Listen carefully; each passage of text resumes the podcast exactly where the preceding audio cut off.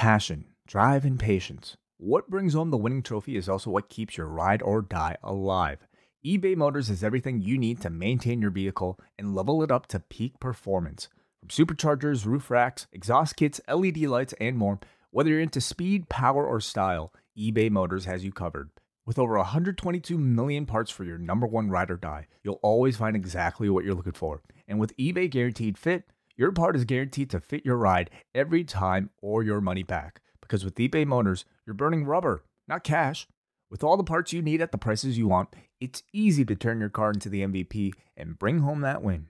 Keep your ride or die alive at ebaymotors.com. Eligible items only, exclusions apply.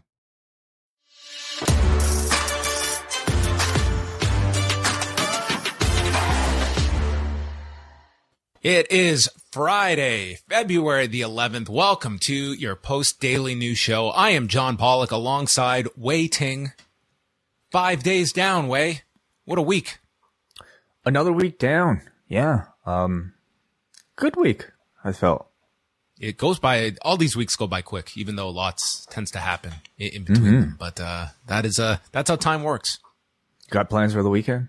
Um, I do. I do. I'm going out on uh, tomorrow, and then Saturday night I got the UFC, so I'm watching. I'm watching that. It should be uh it looks like a really good main event. Uh, we will chat about that a little later uh, with Phil, and then mm-hmm. Sunday.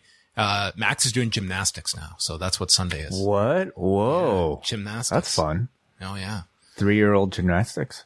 Four. Four-year-old gymnastics. Wow. Yes, yes. Kids are very limber at that age. They are. Yes. So yeah. I'll uh I'll let you know if he's doing any uh, standing 450s.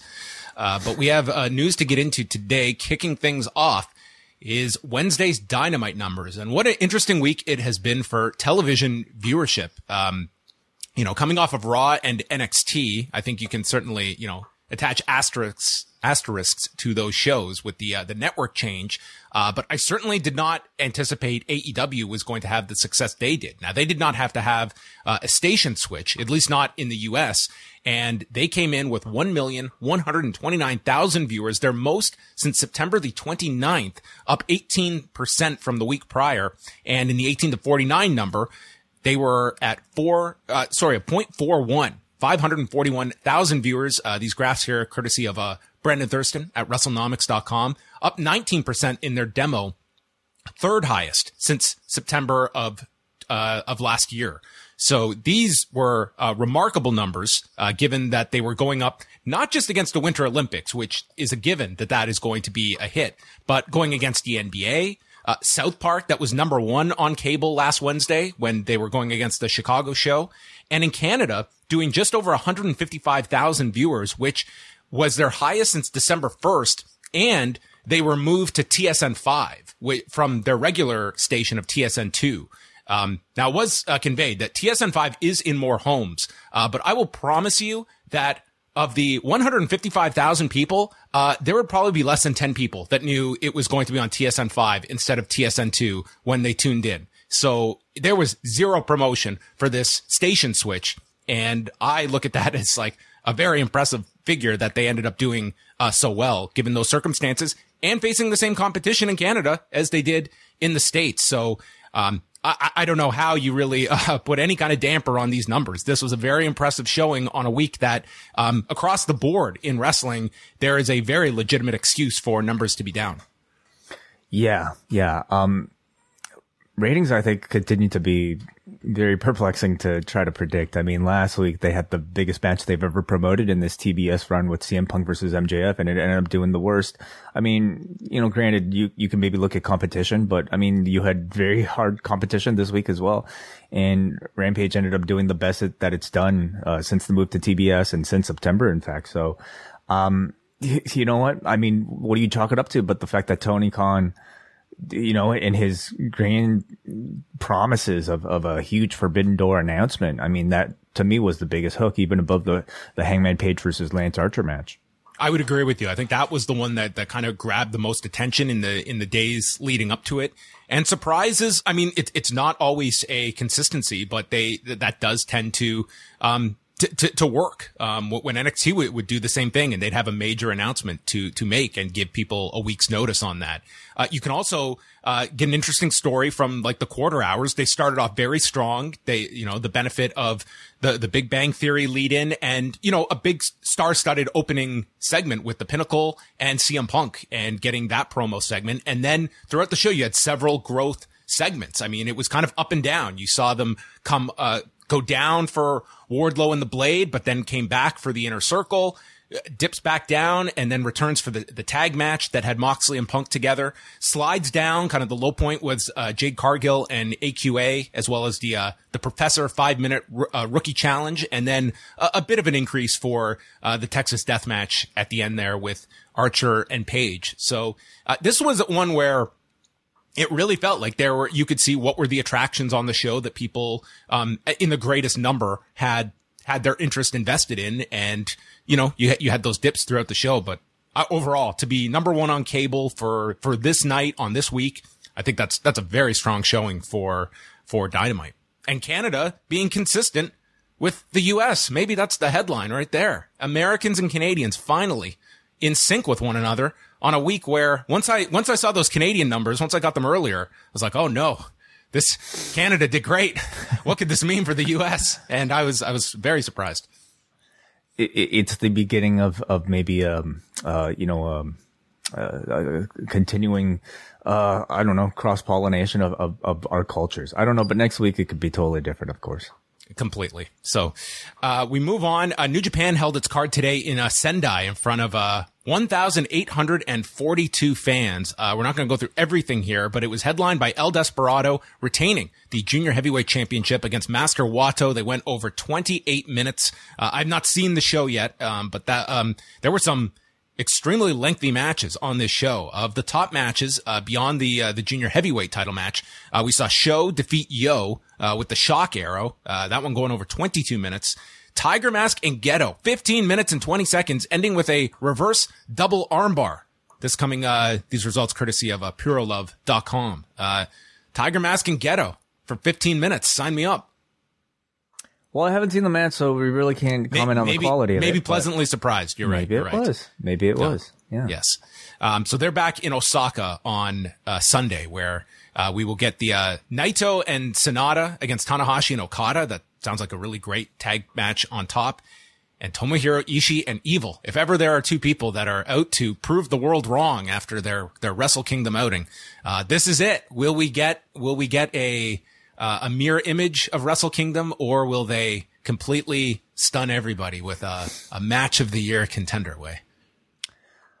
Well, uh, I'll wait to find out uh, the answer to that because I think they've they've worn out people's interest in in the the what is it House of Darkness and, and Evil for so long now that I can't see many people who aren't diehard New Japan fans making the effort to watch the match, much less live.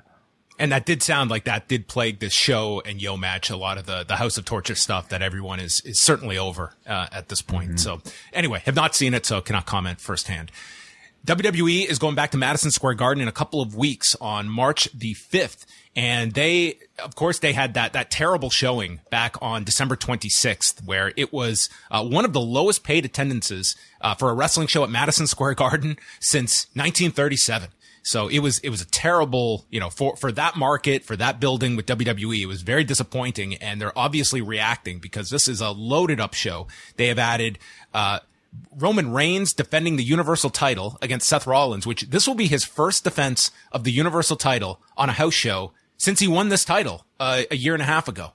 Uh, Brock Lesnar is on the show. They're doing Bobby Lashley and Brock Lesnar, which as of today would be Lashley defending the WWE title, but that is, uh, uh, pending any potential change next weekend in Saudi Arabia. And then Ronda Rousey will be teaming with Sasha Banks against Charlotte Flair and Natalya And Becky Lynch, Bianca Belair, and Rhea Ripley are advertised for a triple threat match. So this is a this is a very heavily concerted effort to uh, build up this uh, Madison Square Garden show, which uh, as of the the last numbers that are out there, they're they're right at around four thousand tickets out for the show. So that's that's still a very low number for Madison Square Garden.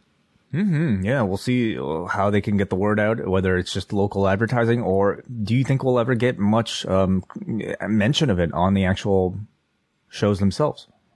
Yeah, that's that's a a line they have not really crossed when it comes to promoting live events for a specific part of the country is actually using the like the body of their television to to make such a, a push for that one. That that would kind of be curious if they if they made something out, out of a house show. And I always thought like that could have been something that instead of putting every house show on the network, you pick select ones. And they did this a little bit. Um, but the idea of make a Madison Square Garden house show into a network exclusive that gives you the reason to promote it to your audience that you're not just promoting something that so much of your audience has no way of viewing. But I don't know if there's necessarily that same attachment to the network, but there is to their live event business. Um, and it's, it's a tool that they just never opt to use. Well, can can you see them going as far as maybe executing some title changes on this particular show, just to kind of ins- you know instill the idea again in the audience's minds that yeah, you should go to these house shows because stuff might actually happen. Yeah, I, I don't know if we're just too far from that. That it's not. I think they're looking for immediate results and not doing some long term re education of their audience. Like for you, Wai, like what would drive you to go to a, a live event if this you know, we, we have a show coming up in Toronto at the end of March that Ronda Rousey is advertised for, but like, what is, what is pulling you up to go to a, a live event? Is it just matches or is it stars or like what would, what would entice you to go? Mm, you're asking the wrong person because I think I'm asking the right person lot. because you're the kind of person that follows this as closely as anyone. Yeah, and here's a major show they're trying to run in the market in Toronto, and you don't want to go. Uh, well, I'm also somebody who I think gets, gets very, uh, has more than uh, enough uh, of his fill of WWE content by the end of the week with five hours that I'm not really asking for, you know, a few more hours of inconsequential results. So maybe, maybe okay. Well, there you go. You say inconsequential. If it was a different company, would you maybe have like your your number of hours is not affected by a promotion? And I'm sure there are other promotions, and th- that to me is the bigger point: is that a title match should mean a lot but you've been conditioned to not believe it, it means that much. Mm-hmm. And, and, and I think that, that goes to just a more long-term effect of how people view house shows, which are generally very enjoyable shows to go to. But I don't know if just trying to do some kind of like load up a show like this with names and such, if that's going to entice people in a grand amount when they know what WWE house shows are and and if this is actually going to work, if we're, if we're going to see like some giant uh, surge in tickets going out once these matches are more widely advertised. Yeah, I mean the star power of seeing a Ronda Rousey up close in, per- in person or Brock Lesnar in person, I think might entice maybe more of your casual audience to decide to m- make the time to, to go out there. Um, but yeah, I think it would have to be, you know, how relevant is this towards the overall stories that we're following? Um, is there the possibility of lasting repercussions from me going to the show and the quality of the matches? You know, um, I don't often hear that much buzz about great house show matches that, you know, people are saying, wow, anybody who went to this says it's one of the matches of the year. Look at, look at how much we've been talking about this Rev Pro match between Michael Oku and Will Ospreay. Um, and I, I, I mean, you know, it, the, for, for a WWE house show to be able to attract that type of buzz through its professional wrestling is incredibly rare. Um, but not to say it can't happen, of course. I think the last time we got any semblance of that from WWE shows was a few years ago when Gable and Roode were facing FTR in all the cities, and you were just getting these these glowing reviews of these house show matches because they were going out there and they were actually getting time for these tag matches, and they just were tearing the house down in all these different cities. But um, at, at the same time, it's you know if if you're just a television viewer, you're not really in the mindset of viewing those teams as as consequential. But to people that are into match quality, that would have been the last time I remember like WWE house shows getting some buzz attached to them uh, because of those matches. Now in May, uh, WWE they had put out their pay per view schedule, just listing the date of May the eighth, and now we know it will be in fact branded as WrestleMania Backlash for the second year in a row, and it's time to give a premium live event to a premium live event facility and it is going to the Dunkin' Donuts Center in Providence, Rhode Island, a, a soft spot for any uh, arena naming connoisseur out there. Uh, that is where the WrestleMania backlash will take place. From from AT&T Stadium, we go to Dunkin' Donuts Center a month later. A favorite, of course. Yes. The Dunkin'. Yeah. And who's going to be on the show? Well, the poster uh, has Ronda Rousey and Brock Lesnar on, so that would would suggest that they are going to be uh, part of this event. Um, and that is probably uh, probably to be expected. I mean, everyone knows Ronda's sticking around and that Brock is is back in the fold. So uh, only a question of Brock how many of these kind of uh, B shows he would be doing. But it looks like uh, coming out of WrestleMania on this show, and that obviously is intriguing just in the sense of how far this this Reigns Lesnar program goes if if beyond WrestleMania. Mm-hmm. Yeah, I mean, obviously, whatever they advertise now can totally change um, by the time that we get to the show. But at the moment, I mean, you know, this does seem to indicate who they consider to be their top stars. That's right. Yes. Mm-hmm. Tonight, uh, very busy edition of SmackDown at the uh, another greatly named venue, the Smoothie King Center in New Orleans, will host oh. both uh, this week and next week's editions of SmackDown. And tonight's show uh, will feature Charlotte Flair and Naomi for the women's title. Uh, Goldberg will be on the show. Uh, Aliyah versus Natalya in a dungeon style showdown. And then for, uh, they're doing an In Zayn segment with Sami Zayn, Shinsuke Nakamura and Rick Boogs because that match will be taped tonight, but air on next Friday's episode. They're doing two tonight because next week they're obviously in Saudi Arabia. And so we'll have a taped show next Friday on Fox. Mm-hmm. Yeah. Um, no Ronda Rousey currently listed here, but I'm assuming she'll be around, right? Yes, I think she's. I think she's listed on the like on the on the advertising that she should be appearing on, on the okay. show, but not announced for any kind of segment. So uh, there you go. And I guess we'll get the sense of what the Olympics mean for a WWE show that's not moved to a different network. Uh, we don't have that caveat here, but they are nonetheless going against the Olympics. And then Rampage is the taped show from Wednesday uh, from Atlantic City. And we have the Young Bucks taking on Roppongi Vice. And I heard this match was very good, but they had to follow that Texas death match. So that's, that's a really tough spot to have to uh, follow. But, um, probably a good choice placing a Young Bucks Roppongi Vice match into that slot. And then uh, rounding out the card, Dr. Britt Baker against Robyn Renegade. Uh, Hook will be in action against Blake Li, the tag team champions, Jungle Boy and Luchasaurus against the Ass Boys. And we will hear from Bryan Danielson on tonight's edition of Rampage. Yeah, from that same crowd in New Jersey, which was really hot on a Wednesday. How did they hold up for the final hour? Um, and you know, I've, I've heard some great things about this hook match. So I'm looking forward to that one, of course, as usual, seeing what direction Bryan Danielson and Jon Moxley goes. Um, we are a few weeks away. So I'm assuming we probably get the challenge very soon, if not already. And then, of course, the ass boys going for the championships. Uh, a huge night for the ass boys. Mm-hmm. So that's coming up uh, tonight and we'll be live at 11:15 p.m. Eastern for all our Post Wrestling Cafe members with Rewind to SmackDown. And then we ship to Saturday night where I will be live with this man for the UFC 271 post show. I'm talking about the Lord of the Cord himself, Phil Chairtalk, as the UFC returns to Houston, Texas. Hello, Phil. Hi, John. Hi, Wade. Hey, it's Phil. good to have you on here to chat a little bit about the card on Saturday night. I'm going to start off with this question because I would say like the most attention of anyone attached to this card on Saturday night is Joe Rogan by leaps and bounds. And he yeah. will in fact be part of the broadcast on Saturday night. And not to go into the whole uh, Joe Rogan story, but just in the sense that obviously UFC was never going to pull him from this show. But do you think it's an interesting uh, discussion there? Sorry, I mean, my cat just knocked my headphones off. Oh man, the uh, unbelievable. This is uh, this is just absolute chaos here. Maybe the cat just heard that Joe Rogan's going to be on the broadcast. Give me one half a second to fix this. Oh my gosh, dude, this the is odds. Amazing. Live television. Okay, okay. Are all you all right? I'm back. I'm back. I can hear okay. you. Unbelievable. This creature. I'll tell you, the, the Phil Chairtalk experience tops any any Joe Rogan experience uh, at at this point.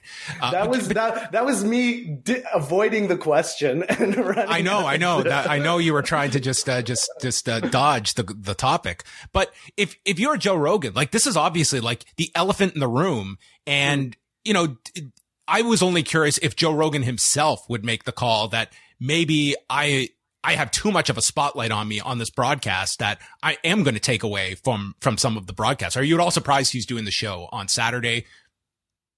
Not remotely. I mean, uh, just I mean, if you just think about it from the UFC perspective, you know, they're they're typically defiant in these types of scenarios, and uh, uh, regarding the controversy around him, you know, he he released a statement. The, the episodes were removed so that, that was the decision that was made. If he were to remove himself from the UFC broadcast, that would just draw more attention to this, which, you know, they're trying to move on from. So it doesn't surprise me that he's on the card and it doesn't surprise me that, um, you know, sort of that's kind of the end of it from the UFC perspective for now, at least. Do you think it's referenced at all by it, coming up in, in commentary, just in, in jest at, at, all? Like it, it, just seems like it, it's it's so odd that we're going to hear six hours and mm. no reference to it. And I'm sure many people are going to be tuning in to hear if it's addressed at all. Like this is a I major mean, national story. Oh, it's absolutely absolutely a huge story. I mean, I, it could be done in jest. Is is Cormier the one on the broadcast with him? It's uh, Cormier know, and Anik. Like I don't, I'm not insinuating they're going to go deep into any topics, no, but just no. a, an actual reference uh, to it. Yeah, or mean, if they're just going to steer clear of it completely. I think in, general they'll want to steer clear, but you never know. They get heated in there. Somebody could, you know, say, "Hey, they're trying to cancel you, Joe Rogan." And of course, Rogan does the post fights, and you know, a lot of those people are, are big fans of his and want to be on his podcast. So who knows what somebody's going to say? So um, I, I don't, I don't think there's going to be much said about it. Could there be a joke here or there? Yeah, I think so, but uh, I, I don't think they're gonna. They, there's no real reason to bring it up. So interesting to watch uh, nonetheless. The main event sees Robert Whitaker challenge uh, the current champion, Israel Adesanya, the man that took the title from him back in October of 2019. Uh, for those that maybe are not following uh, all that closely, this was a pretty one-sided fight when they fought for the title uh, back at UFC 243. And since that time, Robert Whitaker has you know, I, I think had some tremendous performances against, you know, a very close fight with Darren Till. Uh, then uh, I think a, a, more complete performance with Jared Cannonier. And then I think the best win of the three in terms of just his overall performance was against Kelvin Gastelum back in April. We've seen a lot more wrestling out of Robert Whitaker. These are clearly the top two middleweights in the world. And I think this is, um, where 90% of the attention is reserved for, for this card on Saturday. Yeah, much like the last event, it, it's uh, you know driven by uh, the main event and now the star power around Israel Adesanya. I mean, he's headlined multiple events. I'm sure the UFC would have loved to have done this in Australia in a big stadium, but that's not uh, realistic uh, for sending fighters there right now. Um, but yeah, you look down the card. There's there's some okay fights, but it's definitely driven by this uh, pretty interesting main event, even though it is a rematch.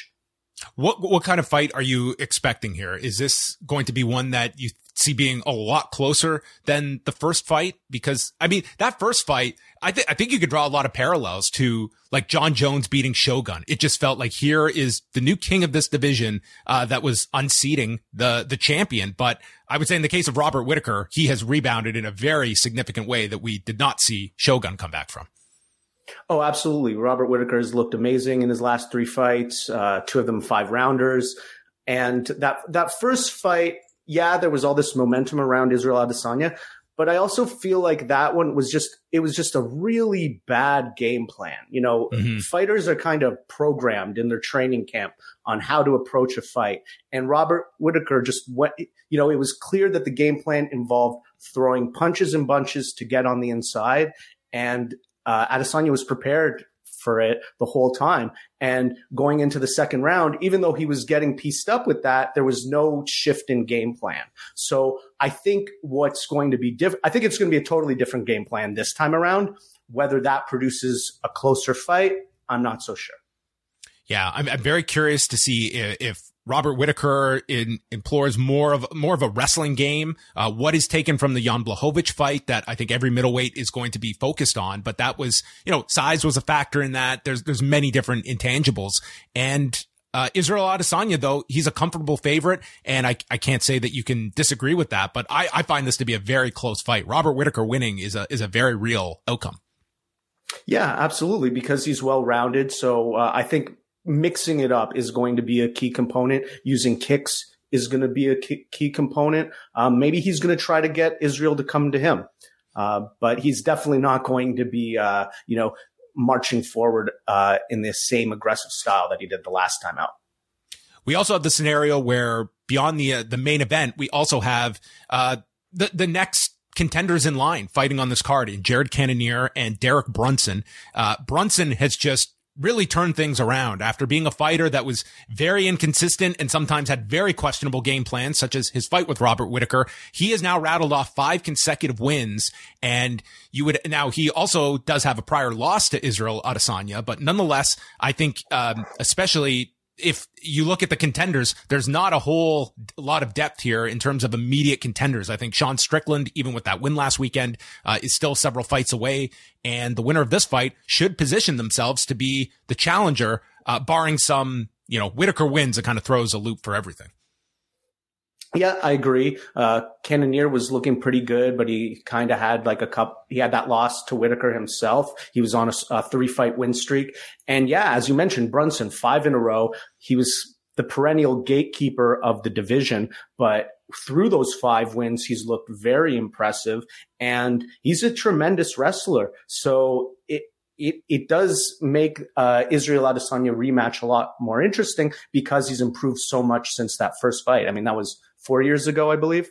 Mm-hmm. Yeah, we're going back to 2018, and it just seems Derek Brunson reinvented himself over over the course of of that um, those several years. Uh, with Jared Cannonier, you know he's he's looked very good ever since moving back to middleweight. He has the one loss to Robert Whitaker, and it, what was interesting this week is Derek Brunson stating, uh, regardless of what what comes his way, he's got two fights after this, and then he's retiring, which an MMA retirement you always put in quotations. Um, I just don't know how that serves you to make such a public announcement uh, when yeah. you're coming out of this, and you could very well be in line for a title fight. And if you're flirting with retirement, I don't know if that makes y- your case much stronger.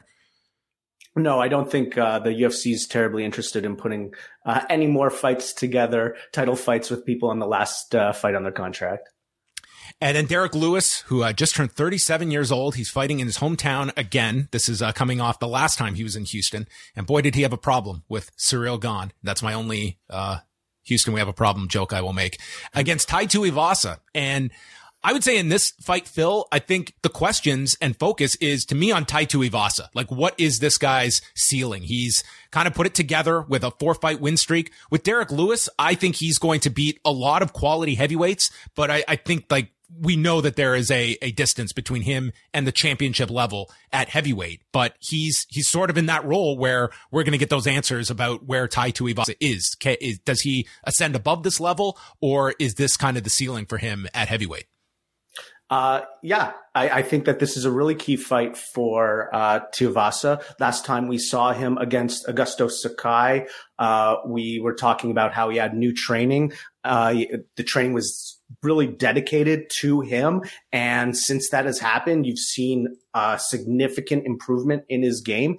And it, as we've seen, it hasn't been the highest level of competition, but uh, Derrick Lewis is right at that championship level, not quite as we've seen in the past, but uh, getting a win over Derrick Lewis would be a big statement for uh, Tai Tuivasa and would propel him into some really big fights because of you know all the sort of interest around the personality. I mean, the amount of shoey questions that there've been in just the last week alone, it's uh, absurd.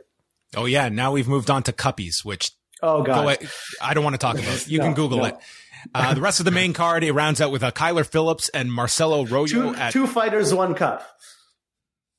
Phil, Phil Chair Talk, folks. He's here all week. Uh, and then Bobby Green against Nasrat Haqparast will open up the show. Uh, the, the undercard, just quickly, I guess, notable, Andrei Arlovski, who continues to defy time. This is a man whose first fight in the UFC was November of 2000 uh, when I was in high school. And Roxanne Modafferi will have her retirement fight against Casey O'Neill. Modafferi, a 18 year, 19 year veteran now at, at this point. Um, those are some of the highlights of the undercard. And we have lost Alex Perez and Matt Schnell after Alex Perez missed weight and William Knight is going to fight Maxim Grishin this coming after he missed the light heavyweight limit by 12 pounds.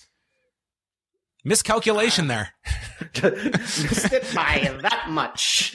yeah, 12 pounds. It's like the difference of a weight class, but uh, they will go ahead and fight uh, at heavyweight. A- anything that jumps out on, on, the prelims for you? Um, uh, nothing terribly exciting, but I g- got to give a shout out to Roxanne Modafferi, uh, the Happy Warrior, OG you know, not just an OG, somebody who's been relevant for a very long time and is still a pretty relevant fighter, even though, you know, she's not at the top of the game. And this is a big fight for Casey O'Neill, uh, one of the top prospects from last year, um, being featured here against such a recognizable name as uh, Roxanne uh, will uh, hopefully propel her to a really big 2022.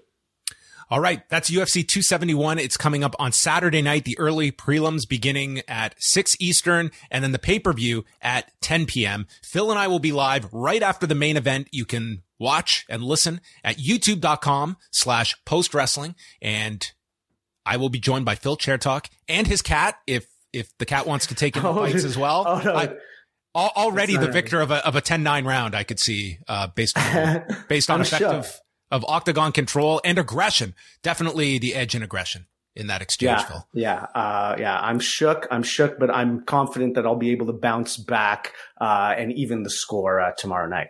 And last thing, where can uh, listeners and viewers go during the fights if they want to interact with the post community and make their predictions?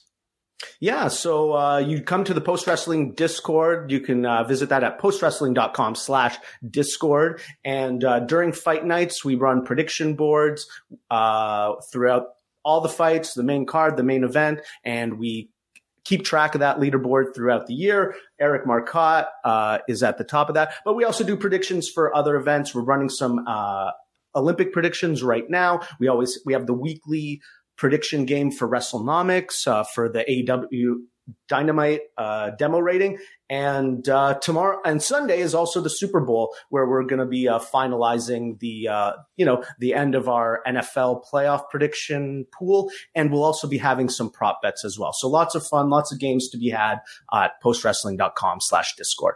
All right. Check all of that out. Again, we're live right after the pay per view on Saturday night following Adesanya and Whittaker. That is going to wrap it up for your post daily news show. Again, we're back tonight with Rewind to SmackDown. Thank you for tuning in and have a great weekend.